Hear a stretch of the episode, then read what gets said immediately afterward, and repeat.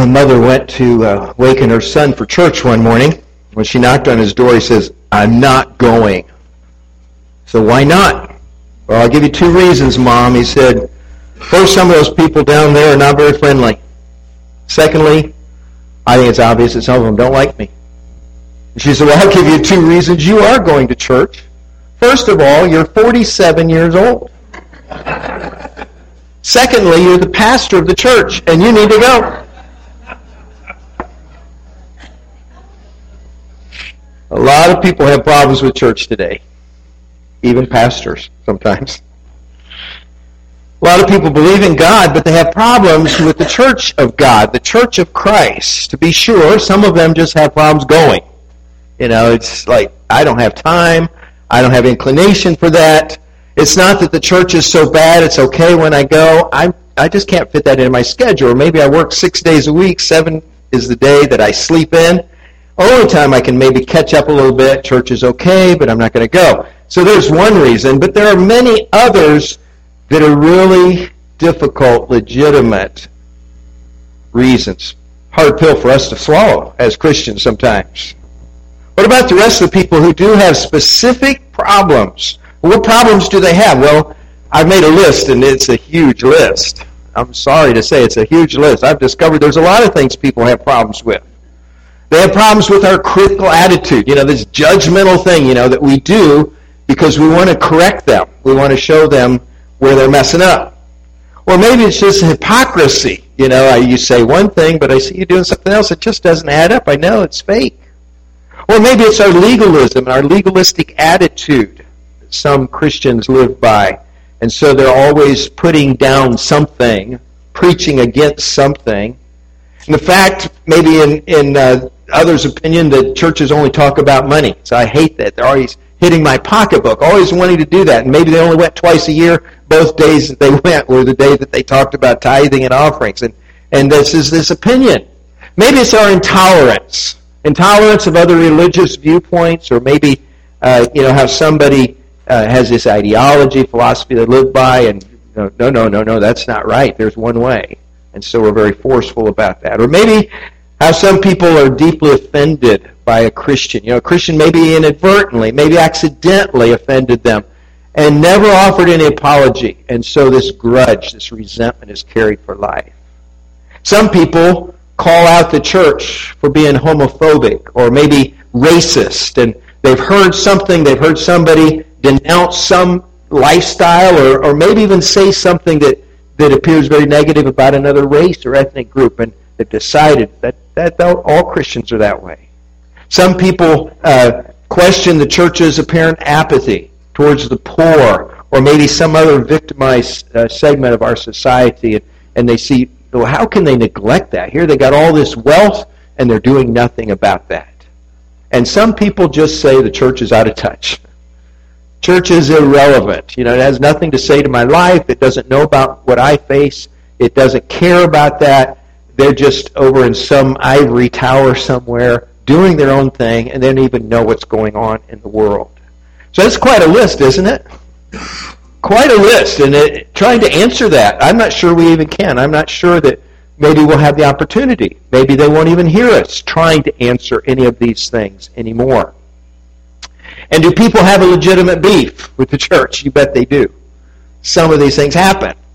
And uh, because of that, the rest of us have to bear the brunt of that. We have to deal with this reputation church-wide that maybe we don't deserve, but we still have to do something about that reputation. As I was preparing this message, I realized we don't have time to discuss all of these things. No way. And uh, so I thought, well, is there some kind of a common denominator in all of this? So what do you think the common denominator is in all of this? Well, first of all, I said, it's people. if we took all the people out of the church, we wouldn't have any of those problems. But that's not the answer because we are the church, as Tracy said very eloquently in the communion time. Actually, the common denominator for me is one word, and that word is hypocrisy. It's being disingenuous, being insincere, not the real deal, not the genuine article. And so what happens is when we portray ourselves as a Christian and yet these other things are happening, or views, or attitudes, or actions, or inaction. Somebody says, that doesn't add up. That doesn't make sense. And I'm not going to be part of that because that's not real. That's not genuine. And at the root of all, or at least almost all of these things on the list we had there, is this issue of hypocrisy. Are we the real deal? Hypocrisy just doesn't sit well with people, and it shouldn't. We don't like it in other people.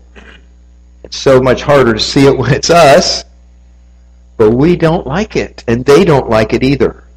So I began researching this topic of hypocrisy, and I was amazed at the number of pages and pages on the internet of people saying something about hypocrisy. You just should do that. It's kind of fun. Many people are weighing in. Many people are expressing their opinions about hypocrisy. So I'm going to share a few of these quotes with you this morning. First, a definition. A hypocrite is someone who conveniently forgets their faults to point out someone else's. Uh, that happens a lot. Another person said sometimes the nicest people you meet are covered in tattoos. Sometimes the most judgmental people you meet go to church on Sundays. You've probably witnessed that yourself. Another person said, I'd rather spend time with a rough around the edges sinner than a well polished hypocrite. Who'd you rather be with? Brennan Manning, some of you know, uh, is a good Christian writer and leader, um, and he said a lot of interesting things. But he said this The greatest single cause of atheism today is Christians who acknowledge Jesus with their lips and walk out the door and deny him with their lifestyle. That's why there's so many that don't believe in God. That is why an unbelieving world simply finds this unbelievable. I can't believe this. Look at, look at what it's done. Look what it produces.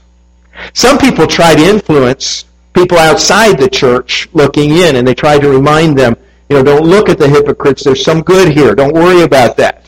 Don't give up on Jesus because there's some hypocritical church-going people. And as someone said this, not going to church because of the hypocrites is like not going to the gym because of out of shape people. Another person said something like that, you know, where, where do sick people go? They go to the hospital. So you're going to avoid a hospital because sick people are there? You know, it's kind of a crazy thing. The church is a place of healing. A church where, uh, where people can get things right. And so you're going to get people that are wrong in the church trying to get things right. Another advice that someone else offered was this Jesus never said, Follow my people. He said, Follow me. Don't let the hypocrisy in churches keep you from following Jesus, because that's the key. We're going to talk some more about that later. Others try to address the hypocrites in the church themselves. I like this quote from Billy Sunday. Uh, some of you know Billy Sunday. He was a preacher about 100 years ago and a very, very powerful man of God and, and spoke a lot of interesting things. But he said this. He said, hypocrites in the church? Yes. And in the lodge and at home. Don't hunt through the church for a hypocrite. Go home and look in the mirror. Go home and look in the mirror. Hypocrites? Yes. But see that you make the number one less than there used to be. So why are there so many quotes and and uh, comments out there about hypocrisy because the church of Jesus Christ has a problem. Let's be honest about that this morning. We have a problem. The problem of hypocrisy and so much more. People outside the church may all too easily reject Jesus because of the hypocrisy of Jesus' followers. They don't get to see Jesus. They see us. And we've named ourselves, we've proclaimed, we've said in some way or form, we are a follower of Jesus. And so they measure Jesus on what they see in our life. And that's a problem. Even people inside the church get hurt by other church going people, by other Christians. And sometimes they too easily question the value of that fellowship, you know, and they bail on the church because somebody at the church hurt them. And so this resentment drives them out. And they never receive healing for that. They never get that restored, that relationship, and they just don't care. Yeah, I, I've ran into people that said, you know, I'd be much better off. I believe in God, but I'd be much be- better off out on the lake somewhere. I'd be much better off walking through the mountains. I'd much be better off just sitting at home, and I don't have to deal with the people problem of the church. Why do people observe the Christians around them and wonder why they live the, the, the way they do? These Christians say that they follow Christ, but there's little difference in their lives than the rest of the world. And it doesn't add up. It doesn't measure up. If Jesus is in your life and he's changing your life, why do you look the same way this year as you did five years ago? Why do you act the same way that you did five years ago? Why is there no difference in your attitude? Why is there a difference in your priorities and how you live your life? And, and you know, how your family is shaping up and, and how you go to work and how you handle things in your community? And that's a good question. Maybe it's a question we need to ask ourselves. Maybe like Billy Sunday said, we need to look in the mirror and say, why is my life the same that it was before I came to Christ? At the root of so many of the issues people have with the church is hypocrisy. Because as a group, now you individually, maybe not me individually, but as a group, we are not living the way we're supposed to live. We are not loving the way we're supposed to love. And as a group, in one way or another, to one degree or another, we are just pretending to be something that we are not, at least part of the time. I got thinking about Jesus' parable, the parable of the weeds. You know, we have the parable of the sower. He goes out and the sower is sowing seeds and he gets different results at different places and it produces either no fruit or abundant fruit and everything in between. But right after that, in Matthew 13, he tells another parable. We're not going to read it, but I want to just kind of go through it in our mind. It's the parable of a sower. He goes out and he's sowing his seed in the, in the field. And then he's waiting for a, a harvest to come out of that. But his workers notice that weeds are coming up in the field alongside the good plants.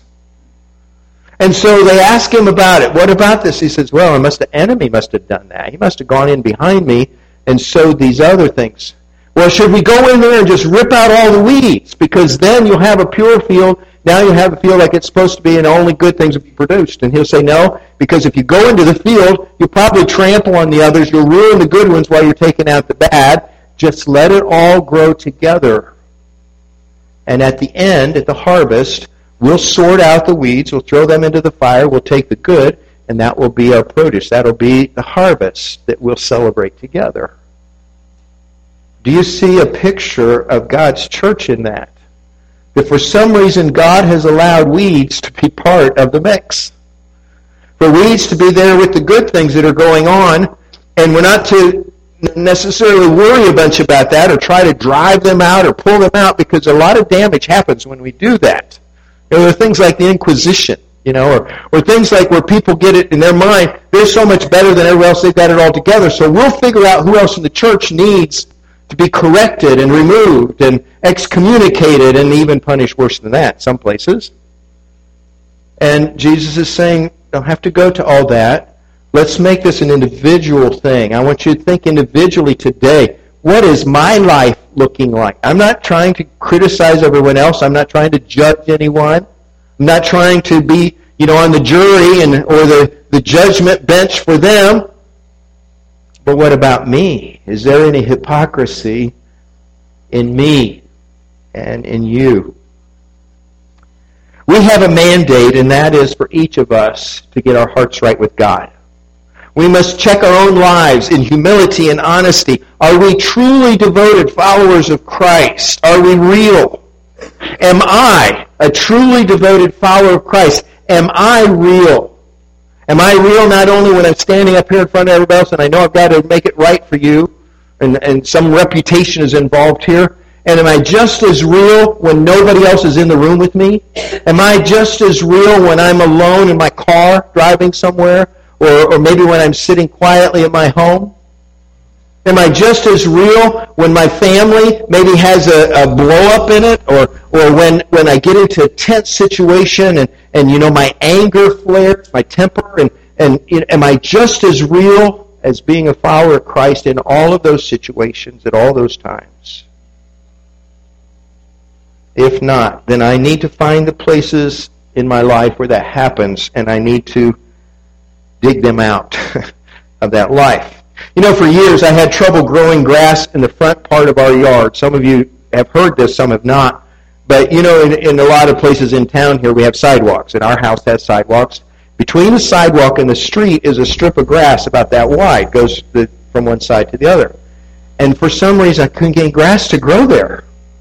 And it's like I could do anything in the rest of the yard, be fine. You know, you fertilize it, you water it, you you check it all out, you pull out the weeds and whatever, and it, it grows nice. But for some reason, no matter what I do, I would buy sod and throw it down on there and keep it watered for three or four weeks at a time, and still nothing would happen. It would just die.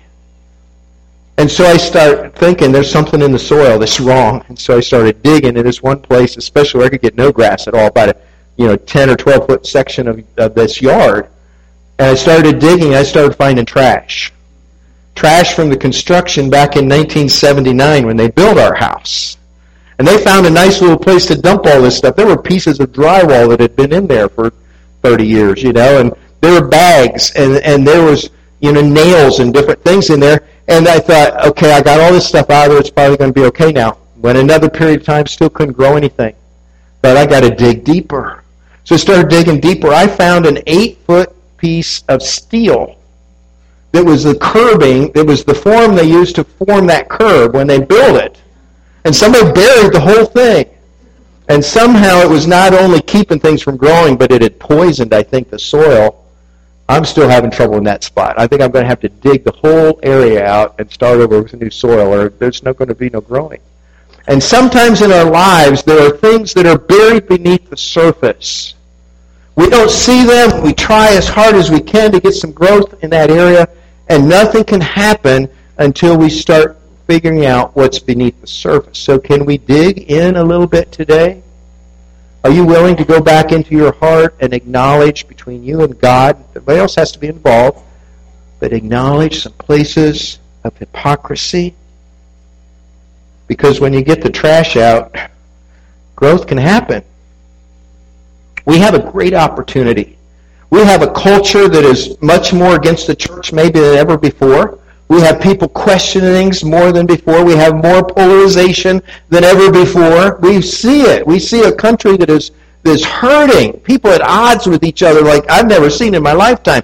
But there is also in this a great opportunity. A great opportunity to bear witness to Christ in a world that desperately needs Him. If you haven't ever seen how desperately people need Jesus, can't you see it now? Lifeway Research Study a few years ago discovered that America's unchurched people are willing to hear what people have to say about Christianity. But a majority also see the church as a place full of hypocrites. So the numbers are kind of mixed when you look at the study. 72% think that the church is full of hypocrites. But 78% are still willing to listen to someone who wants to share what they believe about Christ. Interesting. 79% of unchurched Christians think Christianity is today is more about organized religion than about loving God or people. 86% believe a person can have a relationship, a good relationship with God, and never go to church. I want to separate that. You know, I believe in God, but I've got issues with this church. There it is, right there, 86%. 44% say that Christians get on their nerves. And yet 89% have at least one close Christian friend. There is one that isn't on their nerves. And they're close to him or her because they're genuine, I guess. They're, they care. And while turned off by church, 78 are willing to listen to someone who wants to talk about their Christian beliefs. Among adults who are 18 to 29, the number is even higher, 89%. Would you talk to me? Real, honest, spiritual conversation. I'm willing to do that. I want that to happen, they're saying.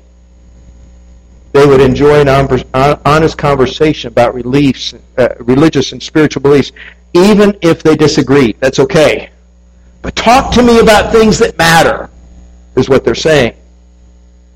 And if we can fix this problem of hypocrisy that puts people off, that distances them from us, and they can find that we are real and genuine, we have a great opportunity to bear witness to Christ in a world that desperately needs him. Jesus established his church to be so much more than the church is, didn't he? He wants so much more for the church. So when we get self-centered, we get petty, and we get upset with each other, and we start living a disingenuous lifestyle, then the church is not what Jesus created her to be. We see a picture of the church in Romans 12. Romans 12, Paul lays out a whole bunch of things here about the church. I can't go into all of them, but we'll highlight a few. Read along with me. Love must be sincere. Hate what is evil. Cling to what is good. Be devoted to one another in brotherly love. Honor one another above yourselves.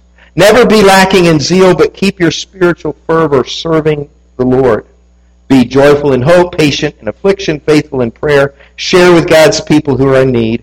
Practice hospitality. I'll go on. Bless those who persecute you. Bless and do not curse. Rejoice with those who rejoice. Mourn with those who mourn. Live in harmony with one another. Do not be proud, but be willing to associate with people of low position. Do not be conceited. Do not repay anyone evil for evil, but be careful to do what is right in the eyes of everybody. And then down verse 21, the last verse of chapter 12. Do not be overcome by evil, but overcome evil with good. Romans 12, 9 through 21, which didn't get up the whole thing on the screen, has these points I want you to look at. Love must be sincere. Insincere love doesn't mean anything to somebody. But if you're there for them and you mean what you say and you follow through with the commitment you've made and you're willing to pay the price, then that love means something. Hypocrisy is not in that kind of love. Be devoted to one another in love. Same thing. Is there devotion? Is there a willingness? Is there uh, go the extra mile? Serve them in love. Do not be proud, but be willing to associate with people of low position. You know, a lot of Christians only associate with people that are like them. Not willing to go into the hard part of town to go to. Not willing to deal with the people that everyone else rejects or avoids or ignores. That whole thing of apathy is a great big part of hypocrisy. To say that you love people, to hear what uh, Tracy said earlier, that people will know that you're my disciples if you have love for one another, and then you refuse to love someone, it's a disconnect. Can't be a Christian and, and say you love people and yet people see obviously you don't. Be careful to do what is right in the eyes of everyone. This is a tough one because it's hard to always do what is right.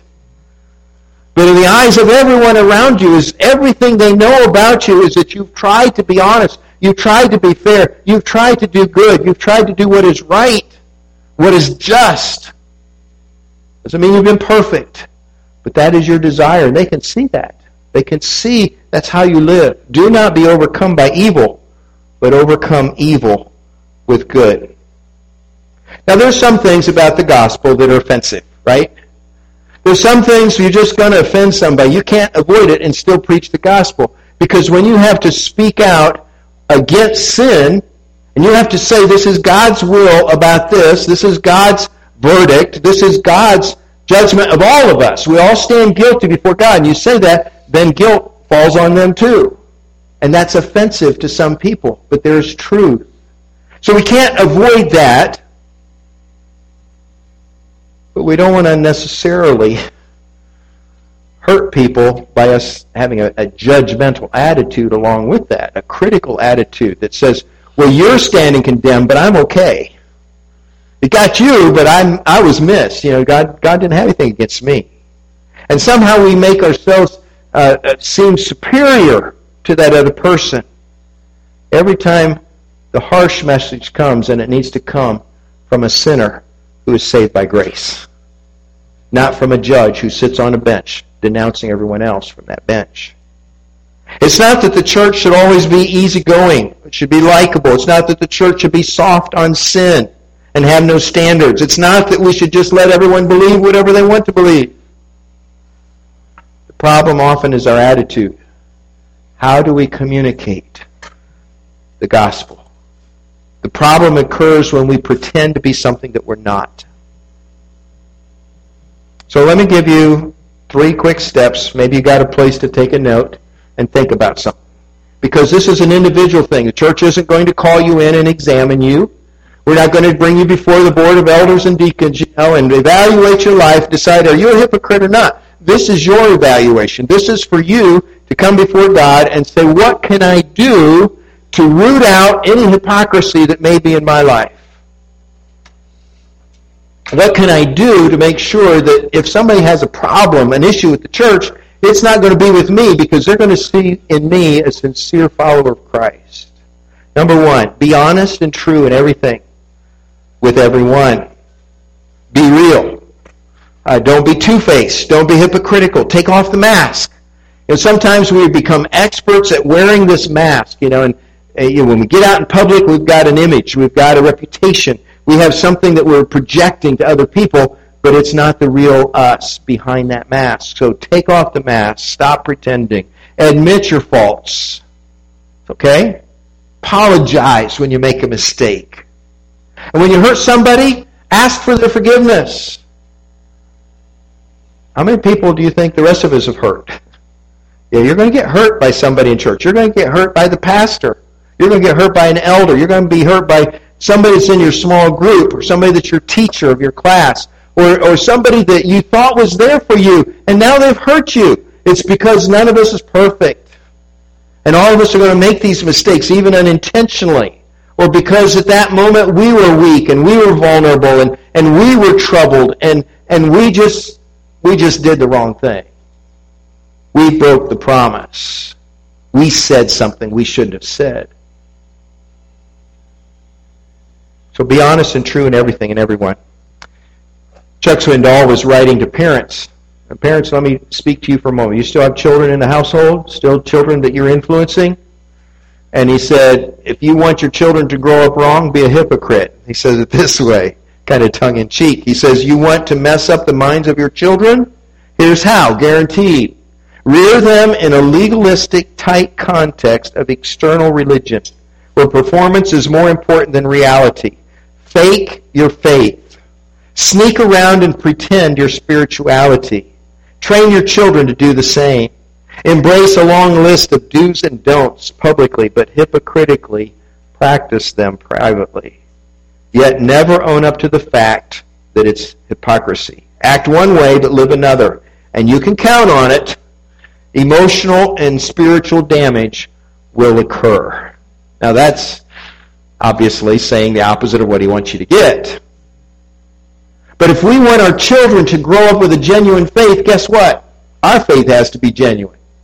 If we expect our child to capture a faith and live for God in a way that, that is desirable and, and exemplary and, and what we see in the Bible of people that follow Christ and do whatever they can for Christ, then we have to live that way. You don't just speak this to your child. You don't just demand it of your child.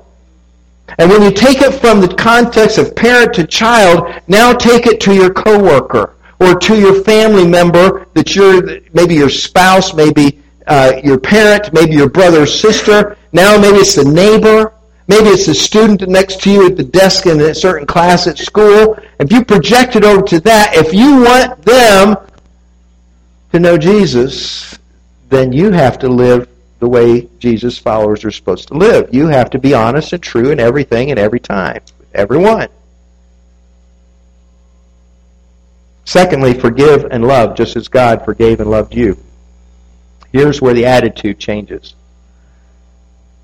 Ephesians 4:32 says this, be kind and compassionate to one another, forgiving each other, just as in Christ God forgave you.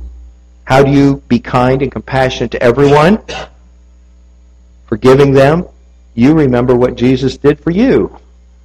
You remember how he forgave you when you didn't deserve it. I've never understood how people think we can be so critical and judgmental of other people for the wrong things they've done when we have been given of so much forgiven of so much more. You know, it doesn't it doesn't add up. There's a disconnect when you say, you know, you need to forgive, but you're unwilling to forgive. And remember the parable of Jesus with the two debtors two debtors, and one's forgiven like a million dollars by his master, and he says, no way he can pay it. He says, okay, I'm just going to clear the books. You don't owe that to me. And he walks out of that room with his master, and he finds a fellow slave who owes him a thousand dollars. And he demands a thousand dollars in payment immediately, otherwise we're going to throw you into debtor's prison. And he's totally unforgiving right after he's been forgiven. It doesn't make sense. And for us to go around as forgiven sinners, as sinners saved by grace, and now we're critical, now we're condemning, now we're judgmental, now we won't give this person the time of day is a total disconnect from the grace that we have been given. Colossians 3:13 says, "Bear with each other, forgive one another. If any of you has a grievance against someone, forgive as the Lord forgave you." So under this category of forgiving, I want to encourage you in the body of Christ to forgive others in the church, maybe that have hurt you. And hopefully you can be forgiven where you've hurt them. Jesus said that when we have an offense, we have a problem with a brother or sister in Christ, there's a very simple way to handle this, but people refuse to do it. It's found in Matthew chapter 18, verses 15 through 17. Matthew 18, 15 through 17. It says, if your brother or sister sins, then you go and point that out. Point out the fault. You point out the problem. Just between the two of you. This is where we fail to do that. We don't go to them, we go to everybody else and we complain and we we uh, grouch about it and we we tell everybody what they did to us. And Jesus said, "You don't have any right to do that. If you love them, you go to them and you work it out." You confront them. You say, this is a problem. I don't want our relationship to be broken like this. So let's fix this. Then he says, if they still hold on to the offense, they won't budge. Then you go back and, and you take one or two others along and you try again. And hopefully, with just another person or two that cares about them, change will happen. And the relationship uh, that was broken can be fixed. And if they still refuse, then you have to take it to the church and maybe even treat them as a pagan or a tax collector, as a somebody that you don't have anything to do with until repentance can come. This is this is where God is simply saying, if there's brokenness in the body of Christ, deal with it. Love your brother or sister in Christ enough to do whatever needs to be done. Get things right. Forgive and love others just as God forgave and loved you. And then thirdly, this is where we could really make a big difference, is to point people to Jesus, not to the church. You're never going to be perfect, but He is. And we run into a problem with hypocrisy when we're going around preaching the church. We're trying to sell the church, trying to promote the church. But our real job is to promote Jesus. Our real job is to tell other people about Jesus, to show people what Jesus is like, to tell them who Jesus is. And so in that, you can stop claiming somehow that you've got it all together, because you don't. I don't. But Jesus does. And we let, bit by bit, people see the changes that God is making in us. We own up to our mistakes, but they see some growth. They see some development. They see some maturity come along. They see an attitude that they didn't see in us before. It's a good one. And they see a level of love that they didn't see before. And they see a change of lifestyle. And they see better choices. And they see a person that is giving and, and kind and compassionate and generous. Whereas before we were none of those things. And we show Jesus as we grow. We point people to Jesus, not to the church. I want to encourage you this morning that we make New Hope Christian Church about Jesus, not about us. Is If our idea is that we're going to build a nice church or we're going to build a nice body of believers here and we're going to get a good reputation and, and we're going to be known for all of that, we're going at it the wrong way because our business is to make Jesus look good. Our business is to talk about Jesus because we put ourselves up on the stage, it looks pretty bad. And people have issues with that. But you put Jesus up on that pedestal, up on that stage, you put Jesus before them, they will be drawn to him. Jesus said, If I am lifted up, I will draw all men unto myself. And so when we lift him up, it's not hypocrisy anymore.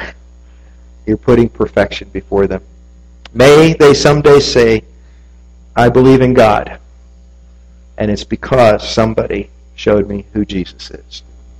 I want to take a moment uh, as we have our song today, which is a, simply a song, Keep Making Me, uh, for us to have prayer. Maybe there's something going on in your life. Maybe it's a, an area that you you just thought, man, I, I've been a hypocrite.